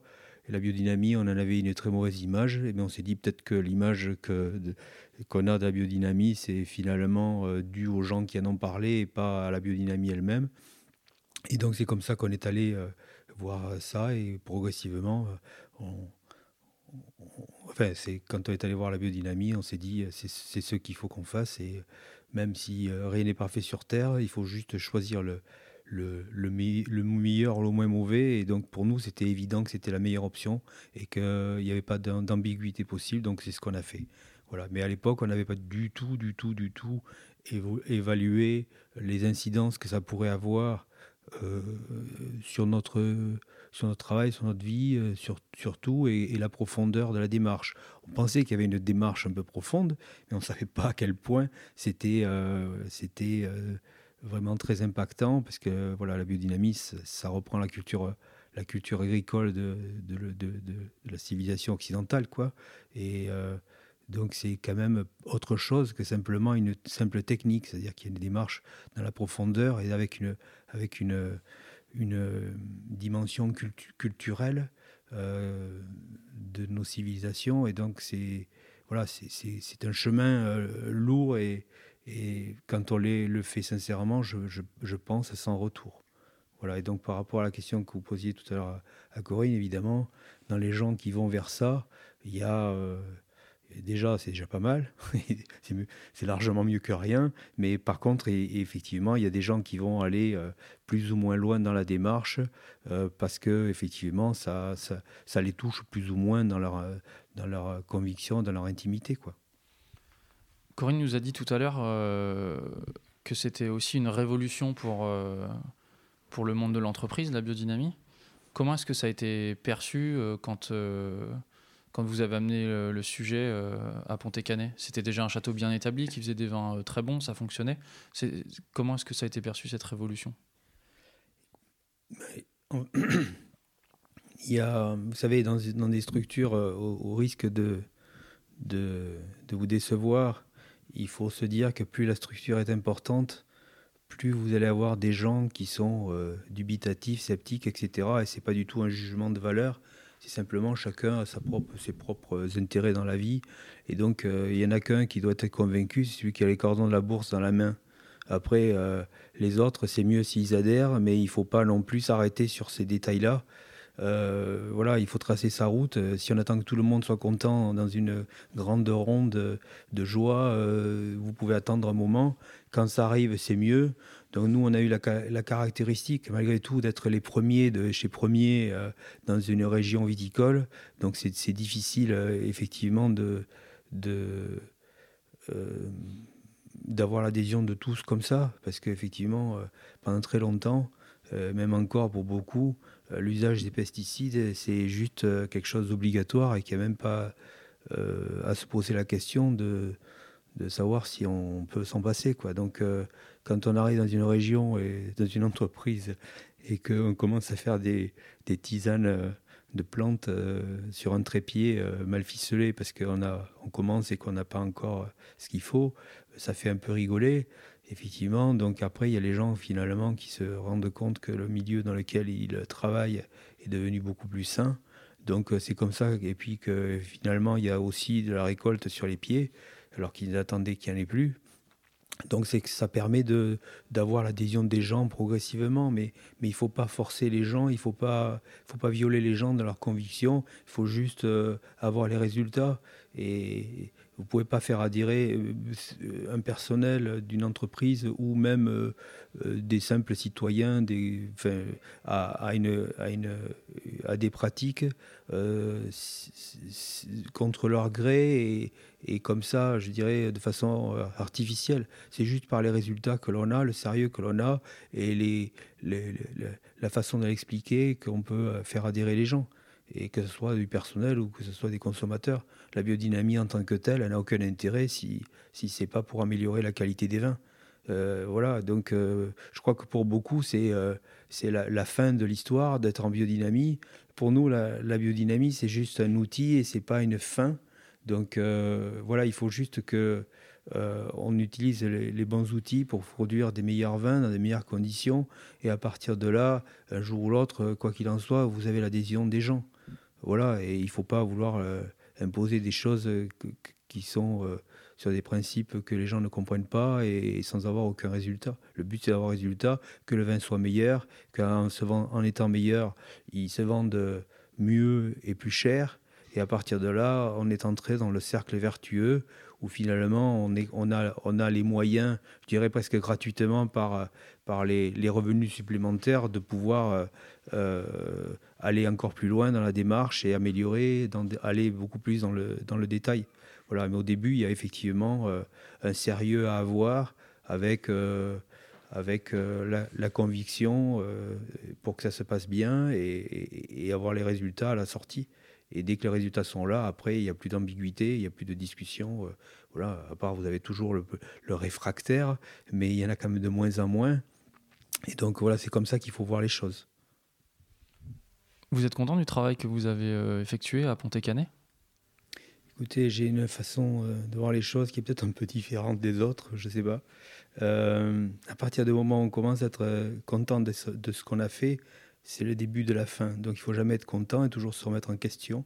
Donc, je n'ai jamais été content de, de, de, de ce que j'ai fait. Effectivement, bon, c'est une, une, une, un raccourci. Effectivement, je pense que euh, l'impact de tout le travail qui a, qui a été fait euh, s'est vu dans les vins et c'était, euh, c'était le but. Euh, après, il ne faut jamais se dire « je suis arrivé euh, au point ultime » et voilà. Il y, a, il y a encore, euh, où je, je, je, je pensais qu'il y avait encore une ou deux générations de travail euh, forcené avant d'avoir atteint le Graal de, du vin. Voilà. Mon, mon but dans la vie, c'est de faire un vin d'émotion. Et le vin d'émotion, c'est celui qui fait frissonner euh, ou qui fait pleurer les gens quand ils le dégustent. Donc je ne sais pas si je l'ai produit. De temps en temps, j'ai eu des gens qui avaient une larme à l'œil en, en dégustant un vin du domaine. Euh, voilà, et, et donc c'est signe que je m'en suis un peu approché, mais euh, il faut, il y avait encore, où il y a encore énormément de travail dans, dans cette direction-là.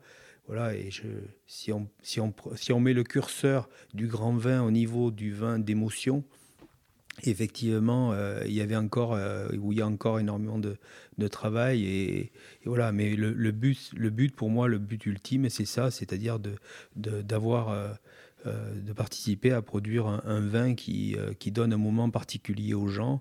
Euh, et ça, c'est assez compliqué. Déjà, il faut quand même avoir un terroir qui permette de le faire.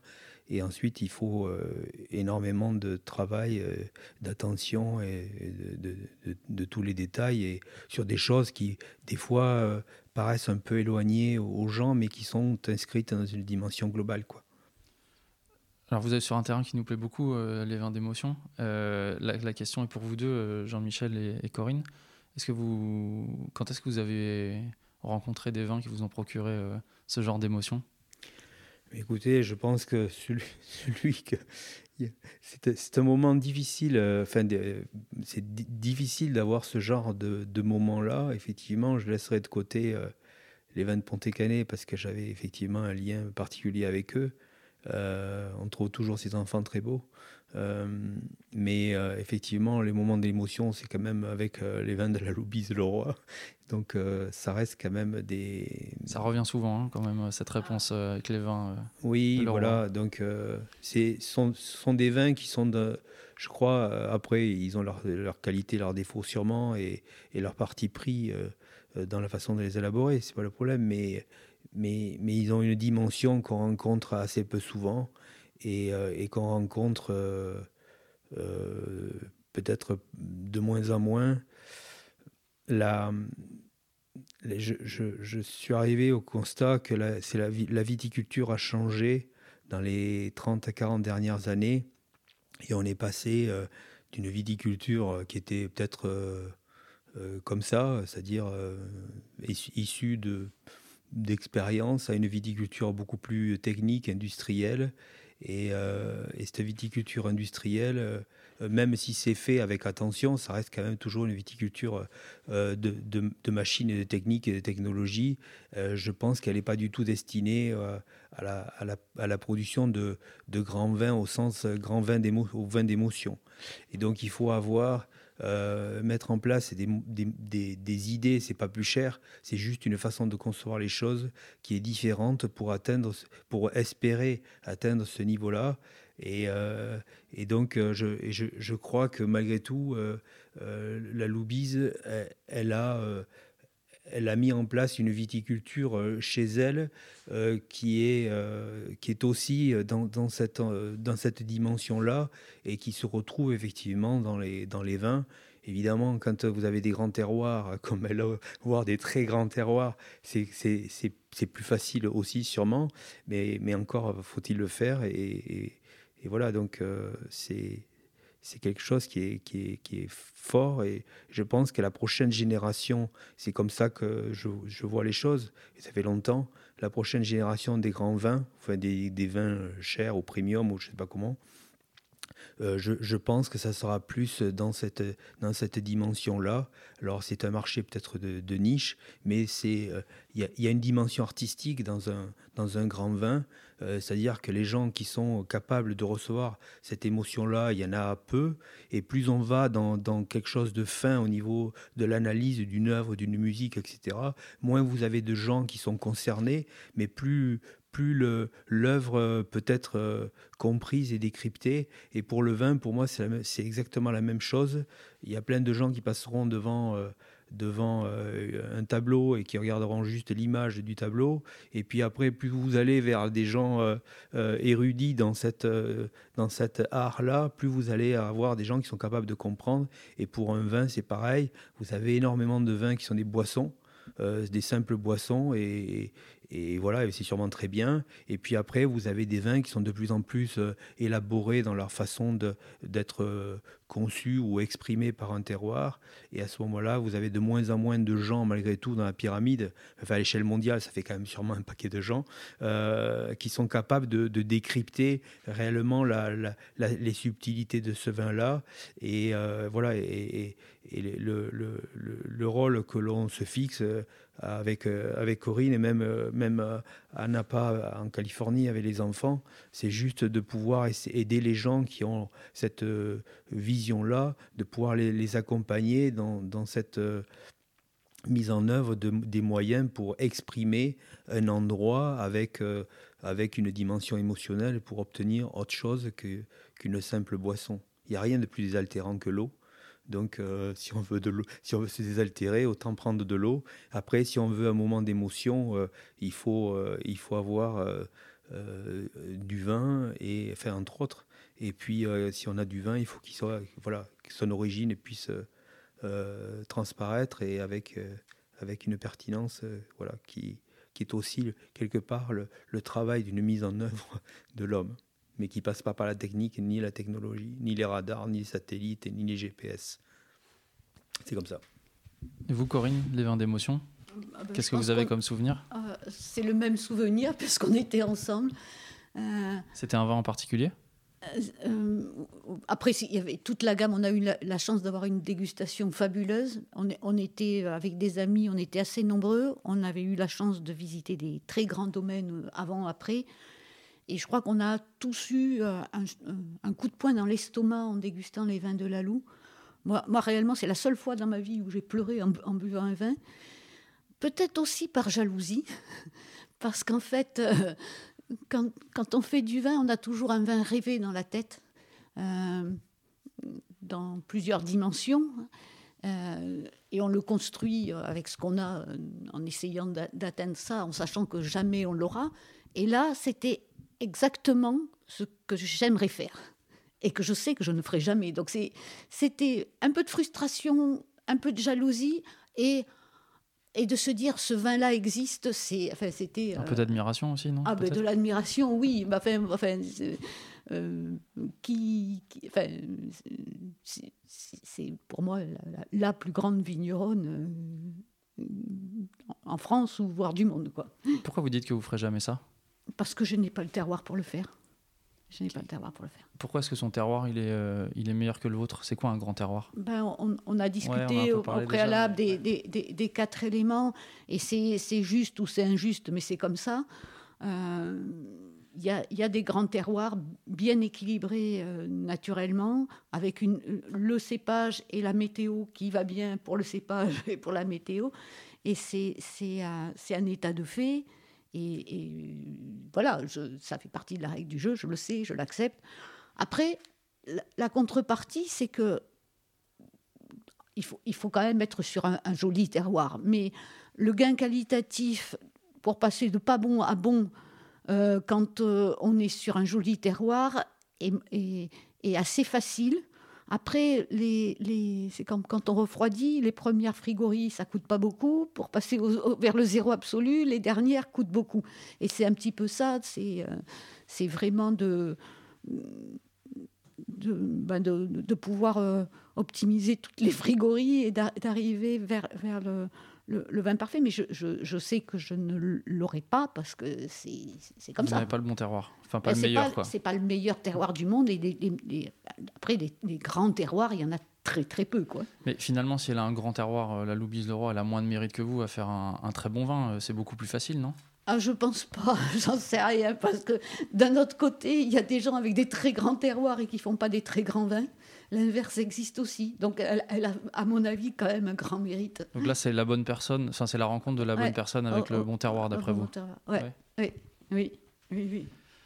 Alors, Jean-Michel, vous avez déjà un peu répondu euh, à la question que je vais poser, mais euh, vous êtes tous les deux maintenant lancés, euh, en plus du domaine de, du champ des treilles, euh, dans, le, dans une activité de, de consulting.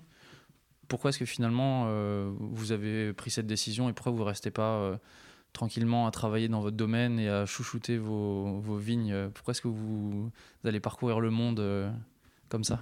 Ben, je vous ai dit... Enfin... C'est presque devenu maintenant la culture de la vigne, pour moi, un prétexte à comprendre le vivant.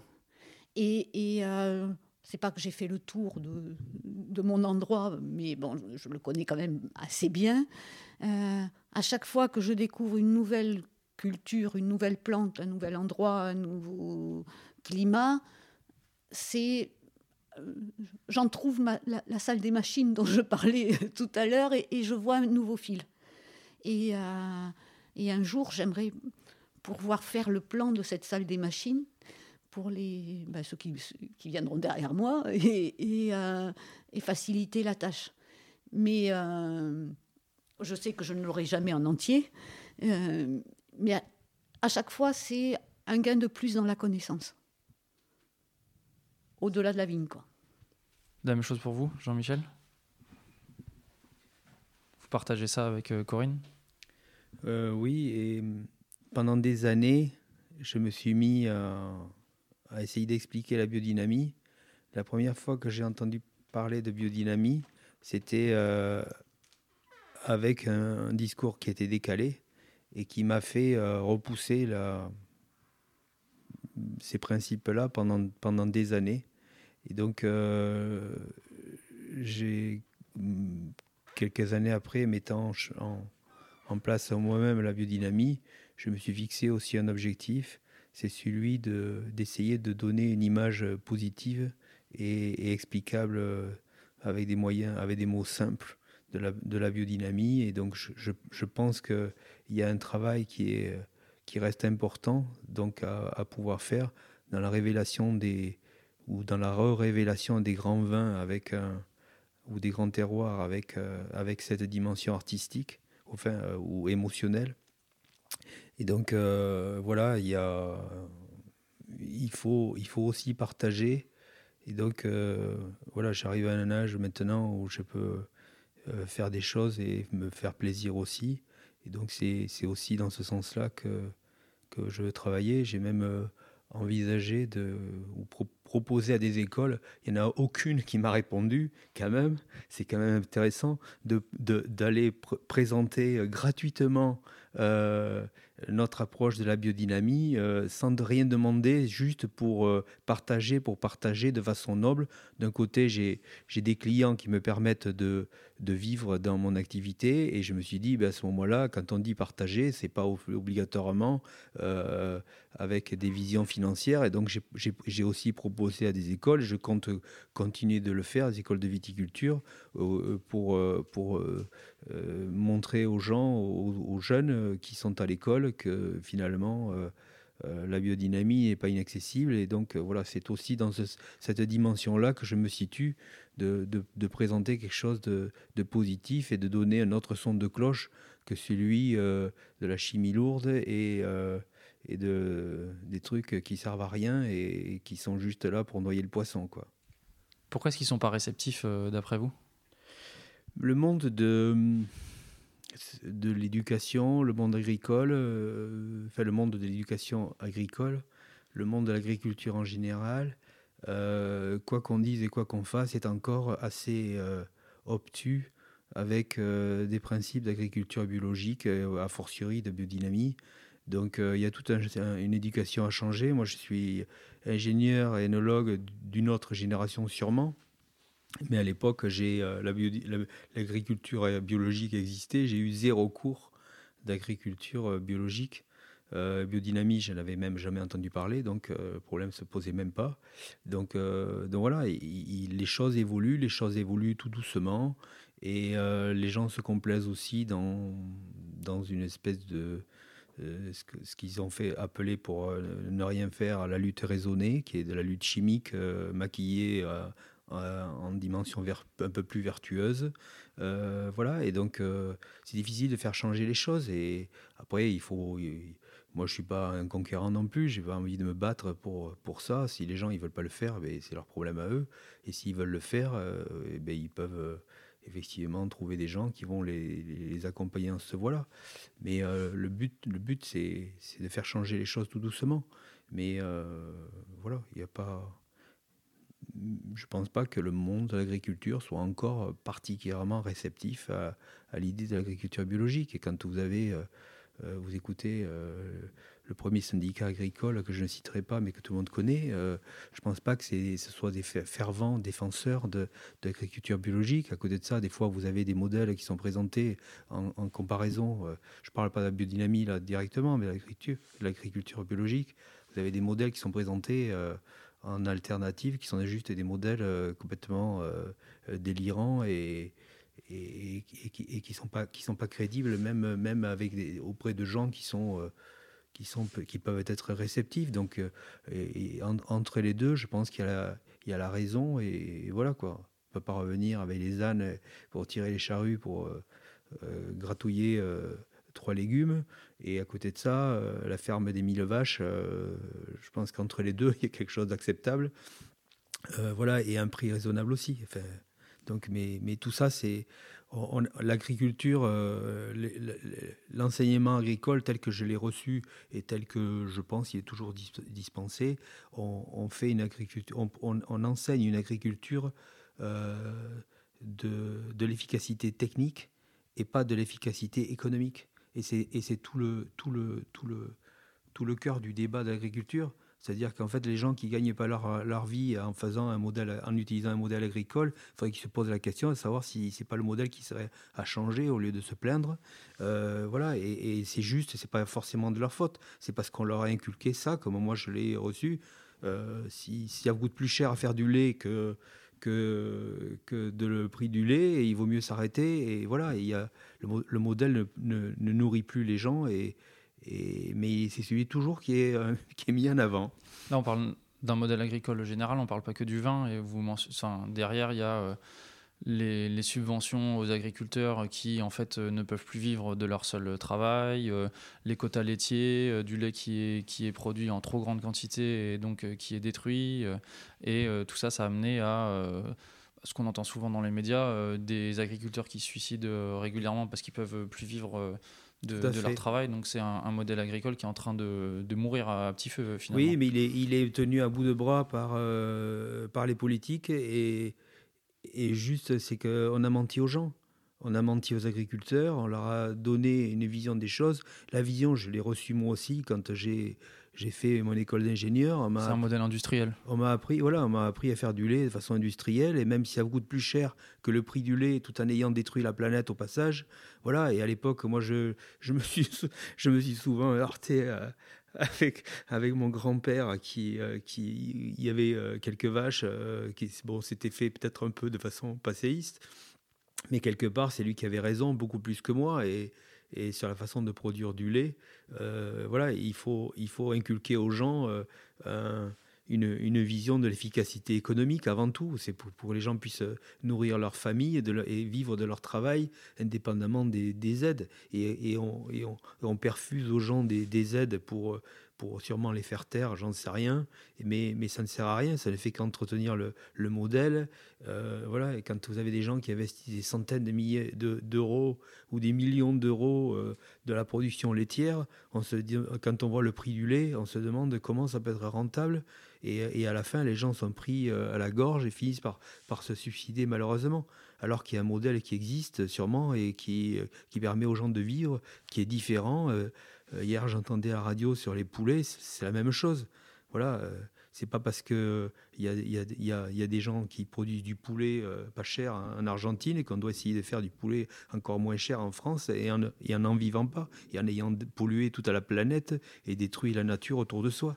Donc euh, voilà, chacun doit être capable de, de, de pouvoir vivre décemment de son activité. Et il y a des, d'autres, il y a d'autres modèles qui existent, mais ils ne sont pas du tout mis en avant par la... Par la par l'agriculture, fait par les, l'enseignement, les, les chambres d'agriculture, les, le Crédit Agricole, la F N S E A, tout le monde vit sur le même modèle. On a compris euh, que ça a été un gros changement pour vous de vous mettre sur la voie de, de la biodynamique. Il y a eu des, des difficultés, enfin des moments difficiles, des moments euh, euh, joyeux.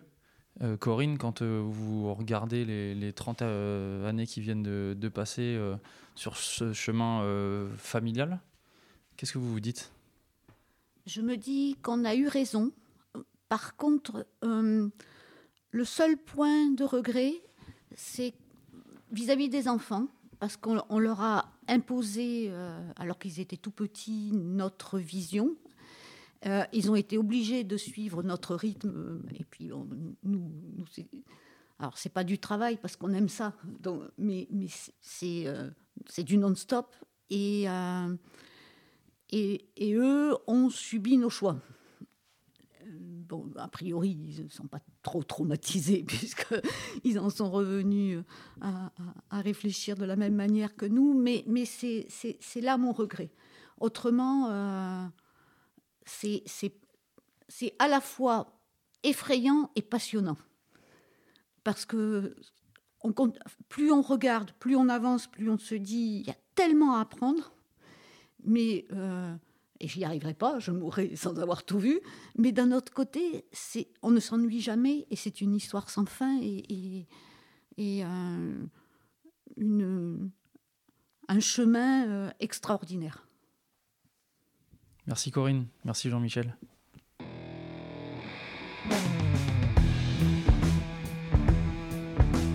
Chers auditeurs, chères auditrices, nous sommes très heureux que vous soyez arrivés au bout de cet épisode. Nous sommes sortis des sentiers battus, ce qui constitue une vraie stimulation intellectuelle. Les discussions avec Corinne et Jean-Michel se sont poursuivies lors du déjeuner et nous les remercions chaleureusement pour la franchise et la générosité avec laquelle ils ont répondu à nos nombreuses questions. L'envie de transmettre était manifeste. Côté vin, notre avis est simple. Nous n'avions jamais rien bu de ce niveau-là pour dix euros. Oui oui, dix euros la bouteille. Donc n'hésitez pas à goûter pour vous faire un avis et surtout, faites un tour à Margueron pour rencontrer ce couple sensible et passionnant. Si l'épisode vous a plu, partagez, commentez, notez les amis. Tout est bon pour que le bon grain de l'ivresse grandisse. Et pour participer au financement de ce podcast, déplacement, ingénieur son et matériel, vous pouvez nous faire un don sur notre page Tipeee, tipeee.com slash le bon grain de l'ivresse. À la réalisation aujourd'hui, Antoine Sica, Florian Nunez et moi-même, Romain Becker. Merci à Emmanuel Napé pour le mixage, à Emmanuel Doré pour le générique original et à Léna Mazilu pour les graphismes. On se retrouve très vite pour de nouvelles aventures viticoles. D'ici là, prenez soin de vous et buvez bon!